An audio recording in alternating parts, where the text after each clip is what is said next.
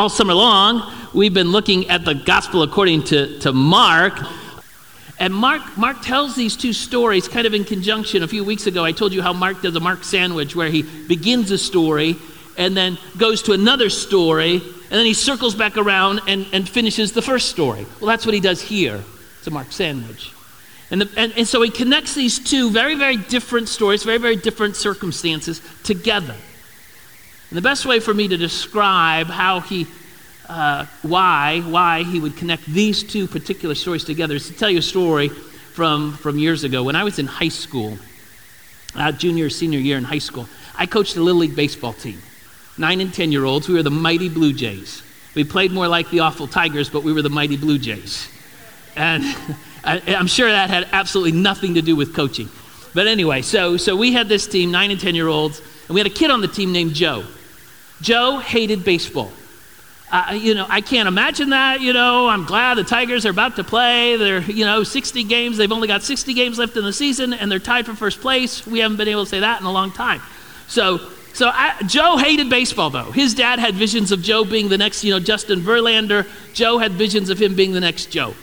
And, and he wasn't obstinate. He wasn't, uh, uh, he was a nice kid. He just didn't want to play. And so his formal protest against baseball was he refused to swing when he went up to bat. Joe led the league in strikeouts, which would have been a great thing if he was a pitcher, but he was an outfielder. And so every time he went up to bat, he would either get a walk, you know, four balls, or he'd strike out, three strikes. He'd never move. He was like the Statue of Liberty. I tried everything to get that kid to swing a bat. I promised him candy. He, he, he wouldn't take it. I promised him, you know, ice cream. Wouldn't take it. I promised him to go to the Tiger game. That was worthless. I, I, I promised him everything. He would not swing all season long. Toward the end of the season, I don't know, there's a couple games left. And the other team, the opposing team, had a lot of friends. I could tell by the interaction before the game, he had a lot of friends on the other team. And so just before Joe went up to bat, I said, Joe, now's your chance. All, you, all your friends are on the other team. Now's your chance to, to, to swing the bat, get a hit. Show those uh, your friends that you can hit. He goes, Well, I do have a lot of friends on the other team, except the pitcher.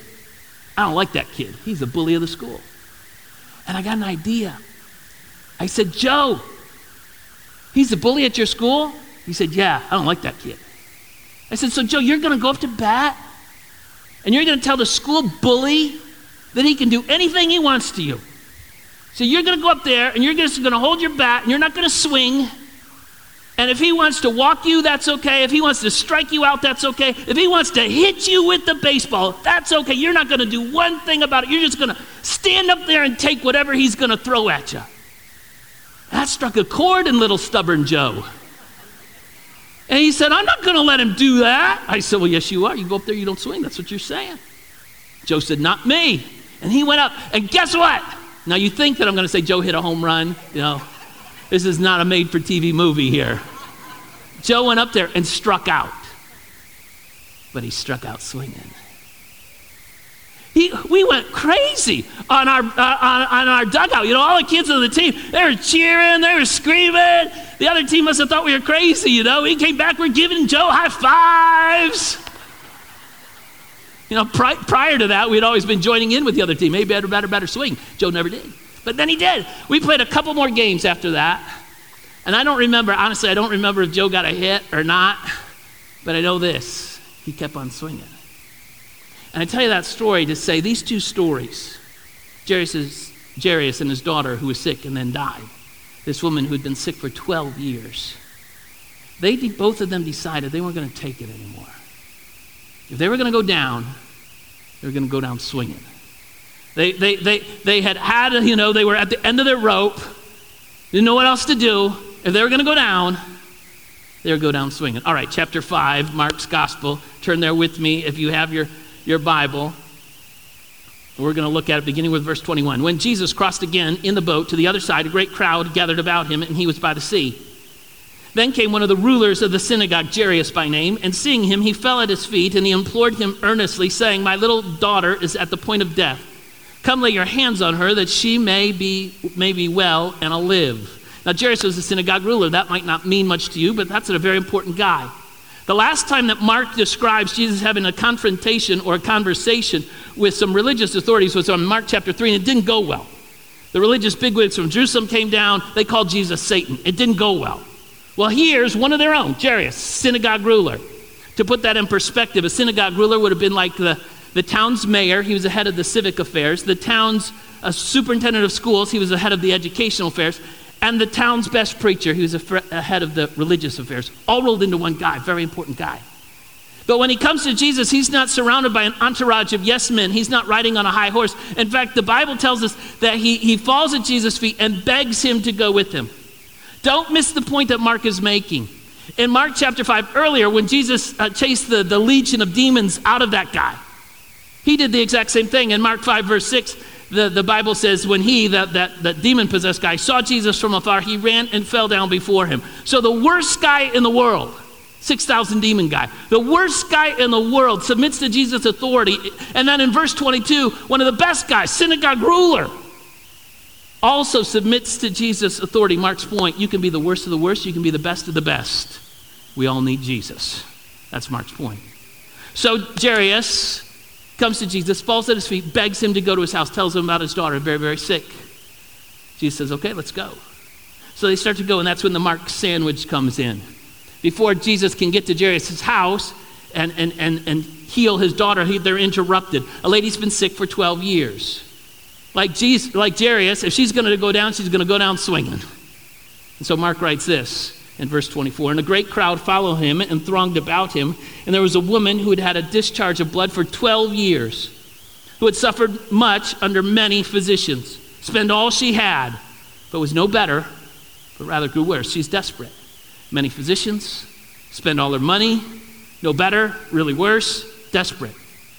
Now, you know what's going to happen. This isn't really a spoiler alert. Jesus is going to heal her, and he's going to go to Jairus' house, and he's going to raise the little girl from the dead. This isn't, a, a, a, a, you know, it's not a secret. So the lady heals, Jesus heals the lady. She grabs Jesus, she's in this crowd. She grabs Jesus' clothes. Doesn't even, Jesus doesn't even know he healed her, but he does. Boom, you know, miracle. And then some messengers come right after that and tell Jairus, listen, it's too late. Your daughter, your daughter's passed away. You got to come home. We got to make funeral plans. But that's when the story, that's when the story really takes off. Because Jesus looks at Jairus and says this, do not fear, only believe. If you're using your journal, that's what you need to circle that verse, maybe underline it, maybe put a star by it. We're going to come back to it in a minute. But what powerful words? Do not fear, only believe. Jesus gets to Jairus' house. There's some paid mourners. The girl has passed away. There's paid mourners there. You think, paid mourners? What in the world? In the first century, if you were wealthy, you would pay people to come to mourn. They would wail and carry on and, and, and you know, just, uh, uh, just, just make a commotion. They would do that. The more mourners you had, the more important the person was, the more deeply loved they were. So if you were rich, you would pay people to come and they would wail and carry on. I was a paid mourner once when I was in seminary.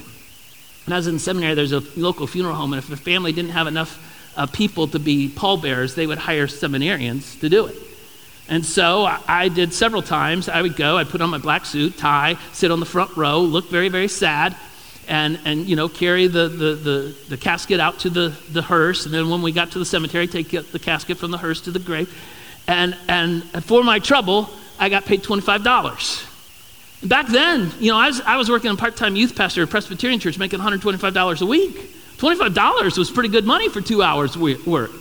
So, you know, I had to try my best to sit on the front row, with black suit, black tie, you know, sit there not smiling because I was getting $25. You know, I had to kind of act sad for this person I didn't know. was paid mourner. Well, Jesus gets to the house. He kicks out the paid mourners, takes Jairus, the little missus, three disciples, James, Peter, John. They go in. Of course, you know what's going to happen. She's going to raise that girl. Six people walk into that house, seven people walk out. That girl was raised from the dead. You know, there's only three resurrection stories in the New Testament. This is the only one that Mark tells. There's this story where Jesus was invited to go to Jairus' house. There's the widow of Nain in Luke chapter 7. Jesus just shows up in the town of Nain. The funeral procession's going on. He goes up to the casket, raises his son from the dead. And then, of course, Lazarus, who kicked the bucket four days before Jesus got there, and Jesus called him out of the grave. And, and, Mark's point, this is the only one, he doesn't tell about the widow of Nain, doesn't tell about Lazarus. This, Mark's point is Jesus conquers death. That's the, the, the big story here. Jesus conquers death. Jesus shows up, and death is gone. Now, now, again, remember, Mark sandwiches these two stories together. So let me compare them and contrast them really, really fast.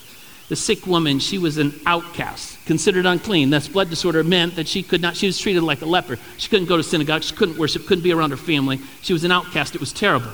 On the other hand, Jairus and his daughter, they were the ultimate insiders. He was the synagogue ruler. He was the, you know, the big cheese, la di da.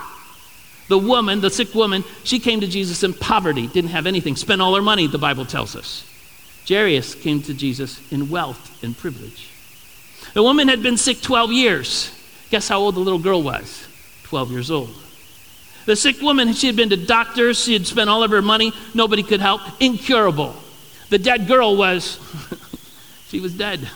Uh, most people would say that's incurable, unless, of course, you're Jesus. The sick woman, she grabbed a hold of Jesus. Jerry, Jesus grabbed a hold of the little dead girl. The sick woman was healed secretly, but announced publicly. The dead girl, Jesus went there publicly, but healed her secretly. To the sick woman, Jesus said, Daughter, your faith has made you well. Go in peace. Be healed of this disease. Your faith has made you well. And of course, to Jairus, he said, Do not fear, only believe. What's the common thread in these stories? Jairus and the sick woman, they had faith in Jesus. They both believed that Jesus was the one and only one that could remedy their lost cause. In both cases, the sick, the sick woman and Jairus and his sick daughter, then dead daughter, they, they thought they knew what was going to happen. They thought they knew how things were going to work out. In fact, but things didn't go exactly, exactly, exactly as they planned. We know it has a happy ending, but it didn't go exactly as they planned. And you know, sometimes we think we know how God should work. We think we can add it all up. Two plus two equals four. This is how you need to do it, Lord. It seems simple to me. You just need to do this and this, and then that will be the outcome. But God's math and our math isn't always the same. Sometimes God multiplies, sometimes God subtracts, sometimes God adds. I'd like to say God never divides. You know, that's Satan's job. Believe me, he tries to do that even in pandemics and times like this. God, uh, Satan tries, don't let him. Well, how does God work? That's up to God Almighty. It's not up to you, it's not up to me. God, God does things the way God wants them to be done. The sick woman, no doubt, was thinking, all right, this is what I need to do. I need to go to that crowd. I'm going to go, if I'm going to go down, I'm going to go down swing. I'm not supposed to be in a crowd, but if I'm going to go down, I'm going to go into that crowd. I'm going to see Jesus come walking by. All I need to do is grab his, grab a, a portion of his coat. That's all I'm going to do. I'm going to grab a portion of his coat, and then I'm going to slink back into the crowd. No one will be the wiser, and I'll be well. That's what she thought was going to happen. And Jairus, no doubt, he thought, well, all right, my daughter is sick. Jesus has healed lots of sick people. My daughter is sick. I'll convince Jesus, come to my house and he'll touch her and, he, he, and he'll be well. That's, and she'll be well. That's the plan. Of course, the messengers come up and tell him, listen, it's too late. Uh, you got to change your plans. Don't bother, don't bother Jesus. Come on home. We've got to, we've got to plan a funeral. It's too late. Don't be afraid. Just believe, Jesus said. Kind of like, kind of like, ah, I hate to make this comparison. Kind of like Rocky Balboa. I don't know how many Rocky movies has there been, like 124? Well, there's one scene in one of them that I want you to watch. Check this out. Imagine trying to clean this place. Now, seriously. My boy. You guys, uh, I'll catch up with you all later, okay? Robert wants to hang with me. How you doing, champ? I'm good. Yo, man, there's no reason for neither one of us to get hurt in this fight. I'll do my best to carry you. Make sure you save face. There'll be no embarrassment. But I promise you, if you try to press me, you hit me, you hurt me, you hit me low, cheap shot me, I'll get you out of there. You know, uh, a lot of people come to Vegas to lose. I did. It's already over. It doesn't over till it's over. What's that from, the 80s? It's probably in the 70s. Just remember what I said. Hey, yo, champ. Yo, ain't you a little scared? I don't get scared. You know, I think you try a little harder when you're scared. This is uh, what has worked for me. Scared eyes. Oh, yeah, you ain't scared of me. I want to see what you got. Come on. Hey, don't hit me. I'm brittle. It ain't over till it's over. It's not from the 80s, not from the 70s. It goes all the way back to Jesus. He would have said the same thing. It ain't over till it's over. Now, Rocky goes on to say, Aren't you scared? Jesus says, Do not fear, only believe. It's a powerful verse. And I think we need to spend a little more time on that verse this morning because it's been invoked a lot through this uh, season and coronavirus that we're in. You know, I'm not fearful, I'm faithful, people say. I've heard some pre- preachers use this verse to, you know, kind of throw caution to the wind of their parishioners. You know, uh, don't only believe, don't fear. You know, do not fear, only believe. You know, you just got to trust God. No need to social distance. No need to change what you've been doing. Just don't be afraid. Just believe. That sounds very, very faithful. Sounds very, very, very spiritual. I even heard one TV preacher said that said, "You'll be safe from, from the coronavirus in church. The devil don't come in here." Listen, I've been pastoring for 30 years. Doc Anthony was a district superintendent for 21. I can tell you for a fact that is not true. the devil does come. Uh, didn't I say something about dividing earlier? The devil does come. Don't give me that devil doesn't come in your garbage. That's more superstition than faith. Jesus is not a lucky rabbit's foot. He is not a four leaf clover. Jesus is Lord. And He gives us brains in which we're to use. So, the folks at home today, those who are joining us online, uh, over, because some over concerns of the coronavirus, they're not less spiritual, they're not less faithful. We're glad for you to be joining in with us.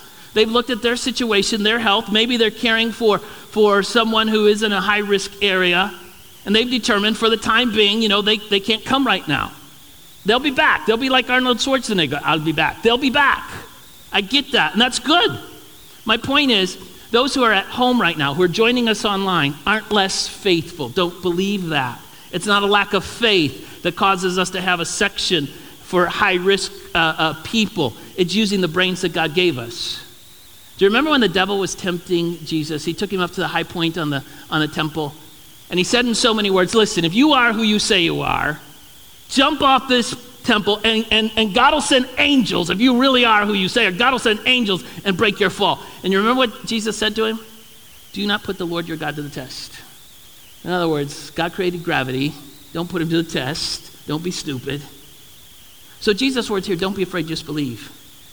It's not faith in faith that we're talking about, it's faith in Jesus. Trust Jesus. We sang that song earlier.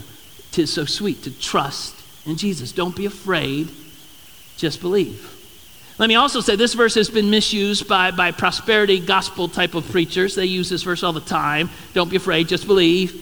Don't fear, send me $1,000 or $10,000 seed money and you watch it grow. Don't be afraid, just believe. Or don't be afraid, just believe God has to heal you. You have enough faith. God has to, has to, has to heal you. Just last year in a church in California, they were preaching this phony gospel. And a tragedy happened, a real tragedy. One of their youth pastors' children passed away. Maybe you saw it in the news. It made national news. Instead of having a funeral, they prayed and prayed and prayed for this little girl to be resurrected. It didn't happen. Listen, they made Jesus out to be a genie in a bottle. Rub him the right way, say the right words, say the right prayer, get, and you'll get what you wish. You have to, you have to. That's not the way Jesus operates. Jesus' ways might not always be what we think. We may not even always understand it. But here's the thing we can still trust in him. That's where faith comes in. It's saying we have faith in Jesus, not faith in faith. We have faith in Jesus. We're trusting in his ways. Can Jesus heal folks today? Yes, of course. We pray for it all the time. My goodness, uh, uh, the pastors gather around Lisa Faulkner. She came into the church office after she had chemo treatment. She came into the church office this week, and we gathered around her and we prayed and we prayed and we prayed that God would heal her. Can I tell you, I want that more than anything in the world. Lisa's at home. She's probably watching the service. I want God to heal her. If he asks my opinion, which he hasn't, if he asks my opinion, that's my opinion. But faith in Jesus is saying Jesus is in control, not me. Jesus is going to work, not me. Jairus had faith in Jesus. A woman who'd been sick for 12 years had faith in Jesus. You know, and like I told you, Jesus only healed, he, he only raised three people from the dead Jairus' daughter, widow Nain's son, Lazarus. There are a lot more dead people than those three in Jesus' ministry. Jesus healed, we're told Jesus healed hundreds of people, but there are a lot more sick people that Jesus didn't heal. Jesus, Jesus' ways aren't always our ways, but we can always, always trust in him. Jesus isn't a rabbit foot. He's not a lucky charm. He's not a, a you know, make a wish and toss it into a well. He's not make a wish and blow out your birthday candles. He is Lord God Almighty. And sometimes his ways aren't, aren't we, don't, we don't understand. We may not know it until we get to heaven. But we can trust him. We can trust him. We can trust him. There's two things that happen in this lady's account that never happen anyplace else in the Bible. So I got to bring them out because this is the only place it happens. The first thing that happens that never happens anyplace else is Jesus heals somebody and he doesn't even know that he's healed somebody. The Bible says in verse 29 immediately the, the flow of blood dried up, and she felt in her body that she was healed of her disease. And Jesus, perceiving in himself that power had gone out from him, immediately turned around in the crowd and said, Who touched my garments? He healed her. He didn't even know he healed her. Who touched my garments? And the disciples look around saying, Jesus, you know, we're not really social distancing here. What are you talking about who touched your garments? There's, there's a lot of people around here. But Jesus kept looking, kept looking, kept looking. That never happens in the Bible except here. Every other time, every other time Jesus heals somebody, you know, heals, sees a blind guy, heals a blind guy. Sees the demon possessed guy, chases the demons out. But here, he heals her, doesn't even know where he heals her. my point. Here, here's my theory, I think, on this. This lady, we're told she'd been, she'd been suffering for 12 years. Again, not just the, the disease, which was been terrible for 12 years, spent all of her money, went to all the doctors, nothing worked she was an outcast for those 12 years. And my theory of this healing is that God just said, All right, enough is enough. No need for conversation, no need for anything else. She has faith, faith enough to just grab his, his garment. God knows what you need when we need it. Again, our, in, our faith is in Jesus. He is good, He is right. We can trust Him. Jesus, the way Jesus works in your life, that's up to Jesus. Maybe he'll work in the way you think he should. Maybe he'll work in the timing you think he should, or maybe not. But his ways are always the best ways. I'm trusting in Jesus no matter what. That's the point. Now, second thing that happens, it only happens here. Of course, Jesus heals her, doesn't know he heals her. He starts looking around. The lady knows she's going to be found out, and she's afraid about that. The Bible tells us that she's trembling in fear and she kneels before Jesus. You know, and is Jesus mad that she didn't ask for permission? Is he, is he, is he going to take back the healing? What's going to happen? She doesn't know. And Jesus looks at her and says, Daughter, your faith has made you well. Go in peace and be healed of your disease.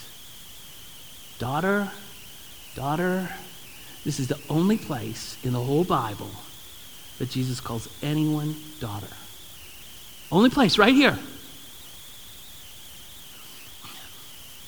My point Jesus didn't need to stop.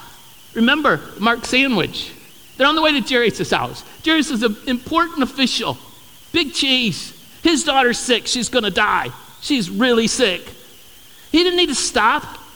He's already healed her. Get to Jairus' house. Hurry up. On the double. Get to Jairus' house. But he stops. He looks around. He sees this woman. He looks at her. She's on the ground. She's trembling in fear. She doesn't know what's going to happen. And this lady who's been sick for 12 years. No worship for 12 years. No contact, really physical contact with her family. 12 years. Ultimate social distancing. We're getting sick of it, and it's only been three months. And Jesus looks at this poor lady. Daughter, daughter, go in peace. Who knows the last time she had anyone that spoke to her in a kind and loving manner? Remember, in the first century, if you were unclean, you were thought to be the worst sinner. And Jesus looks at this faithful lady who spent everything she had and has suffered for so long and maybe hasn't had anyone speak kindly to her for 12 years. And he looks at her, the only place in the Bible says, Daughter, go in peace. Your faith, your faith, your faith. All these people have been saying you haven't got any faith. Your faith has made you well. Listen, Jesus knows what we need when we need it. That's the point. Maybe you need a physical healing today. Or maybe maybe your deepest need is a healing deep in your soul like this. Maybe you need both like this lady did. I wish I wish we could sit down you and me. And I could look over, maybe even over a cup of coffee, socially distanced, of course. And I could say to you, How are you doing? And you wouldn't just brush off that question with, oh, I'm fine, I'm fine, I'm fine, Pastor, I'm fine. But you would be really honest. You'd be, you feel safe enough to tell me how you're really doing. And maybe you'd share your heart and you'd say, you know, things, this is what's going on. And, and, and we would pray. So let's pray. Lord, help us to be like Jairus or that sick woman. Help us to take an attitude that, that no matter what, no matter what, we're going to trust you. If we're going to go down, we're going to go down swinging. Help us to take the attitude like you've had, it ain't over till it's over. Dead girls or sick ladies or any of us, no matter what our situation, it's not too far gone for you. And Lord, we may not always understand your ways, but we know this we can trust you always. And so help us to do just that. Or there's some folks at home, they've been going through it. There's folks at home that are sick. There's folks at home that are worried. There's folks at home that, that, that, that just need your touch. They can't be here, but you can be there. And so, Lord, we pray that you would work in our homes as well. Thank you for what you're doing. Thank you, Lord, for being in this place. Help us to dedicate our lives to renew our hope and trust you every single day, that folks will see you through us. In Jesus' name. Amen. Thanks for being here. We'll see you next Sunday.